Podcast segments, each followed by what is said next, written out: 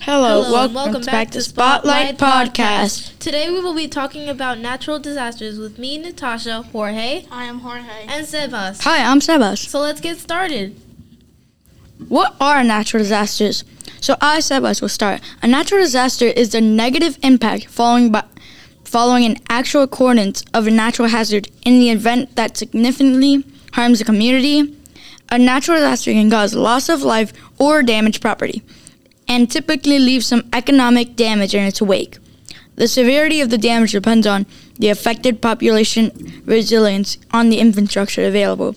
Examples of natural hazards include avalanches, coastal flooding, flooding, cold wave, drought, earthquake, hail, heat wave, tornado or tropical cyclone, ice, ice storms, landslides, lightning, riverine flooding, strong winds, tornadoes, typhoons, tsunamis, volcanic activity, wildfires, and severe winter weather.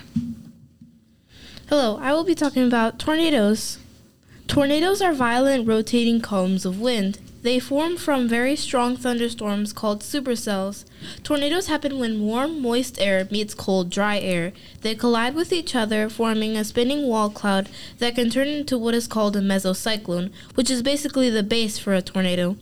Then it starts making its way towards the ground, where it makes a touchdown and becomes a tornado. There's also the phenomena where that the sky may turn green. They can go up to 300 miles per hour, and along the ground they can travel 45 to 75 miles per hour, and can be up to 3 kilometers wide.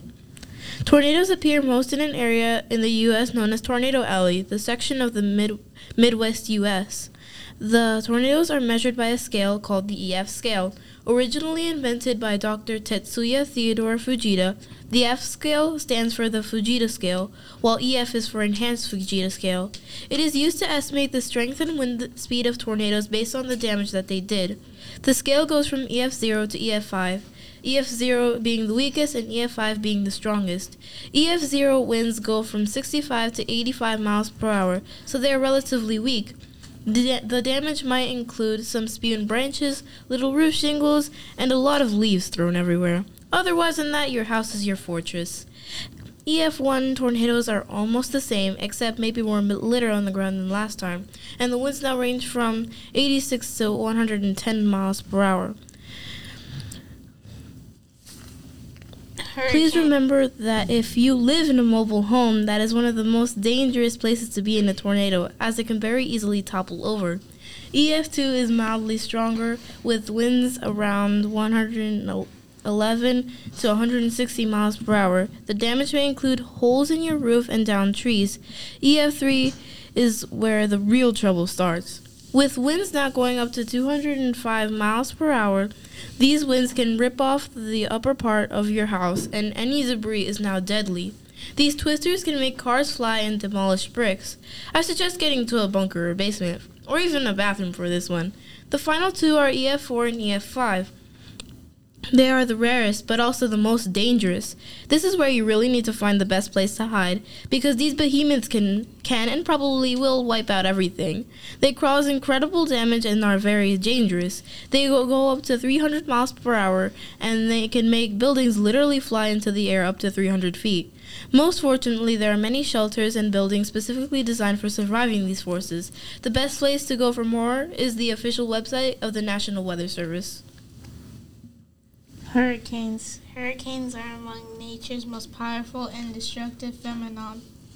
On average, 12 tropical storms, six of them becoming hurricanes, form over the Atlantic Ocean, Caribbean Sea, or Gulf of Mexico. During the hurricane season, which runs from June 1st to November 30 each year, in the Central Pacific Ocean. An average of three tropical storms, two of them which becoming hurricanes, form or move over the area during the hurricane season, which runs from June 1st to November 30th each year.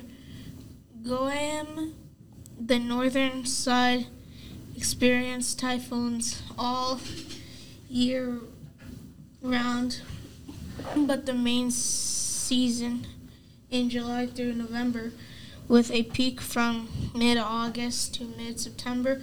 Over two year period, the U.S. coastline is struck by an average of three hurricanes, one of which classified as a major hurricane, winds of 111 miles per hour or greater.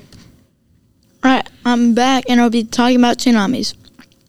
A tsunami, which are also called harbor waves, is one of the world's most powerful and destructive natural forces. About four to five tsunamis mostly happen in the Ring of Fire, a zone in the Pacific Ocean where earthquake and volcanic eruptions mostly take place, or happen tsunamis, which are caused mostly by earthquakes, landslides, volcanic eruption, glacial, glacier carvings, and bodies by large displacement of ocean. Where below or near the ocean floor, the force creates waves to radiate all parts of the direction and of the ocean to, away from the source. Sometimes they cross the entire ro- ocean basin. The rock would lift up. Flash floods and normal floods. A flood is an overflow of water or rarely other fluids that submerges land and that is usually dry that, that is usually dry in the sense of flowing water. The word may also be applied to the inflow of the tide. Floods are an area of study to the discipline hydrology and are of significant concern in agriculture, civil engineering, and public health. Human changes to the environment often cause the intensity and frequency of flooding. For example, land use charges such as deforestation and removal of wetlands, changes in waterway course or flood control such as with levees, and large and larger environmental issues such as climate change and sea level rise. In particular, climate change increased rainfall and extreme weather events increases the severity of other causes for flooding, resulting in more intense floods and increased flood risk. Earthquakes. An earthquake is a shaking of the surface of the earth resulting from a sudden release of energy in the earth's crust that creates waves. Earthquakes can range in intensity from those that are so weak that they cannot be felt to those violent enough to propel objects and people into the air. It damages and wreaks destruction across entire cities. The activity of this of an area is the type and size of earthquakes experienced over a particular time at a particular location in the earth is the average rate of energy release per unit volume. Volcanic eruptions. A volcano is a vent in the Earth's crust from which eruptions occur. There are about 1,500 potentially active volcanoes worldwide. When volcanoes erupt, they spew hot, dangerous gases, gases, ash, lava, and rock, and cause disastrous loss of life and property, especially in heavy, heavily populated areas. Volcanic activities and wildfires affect 6.2 million people and cause nearly 2,400 deaths between 1998 and 2017.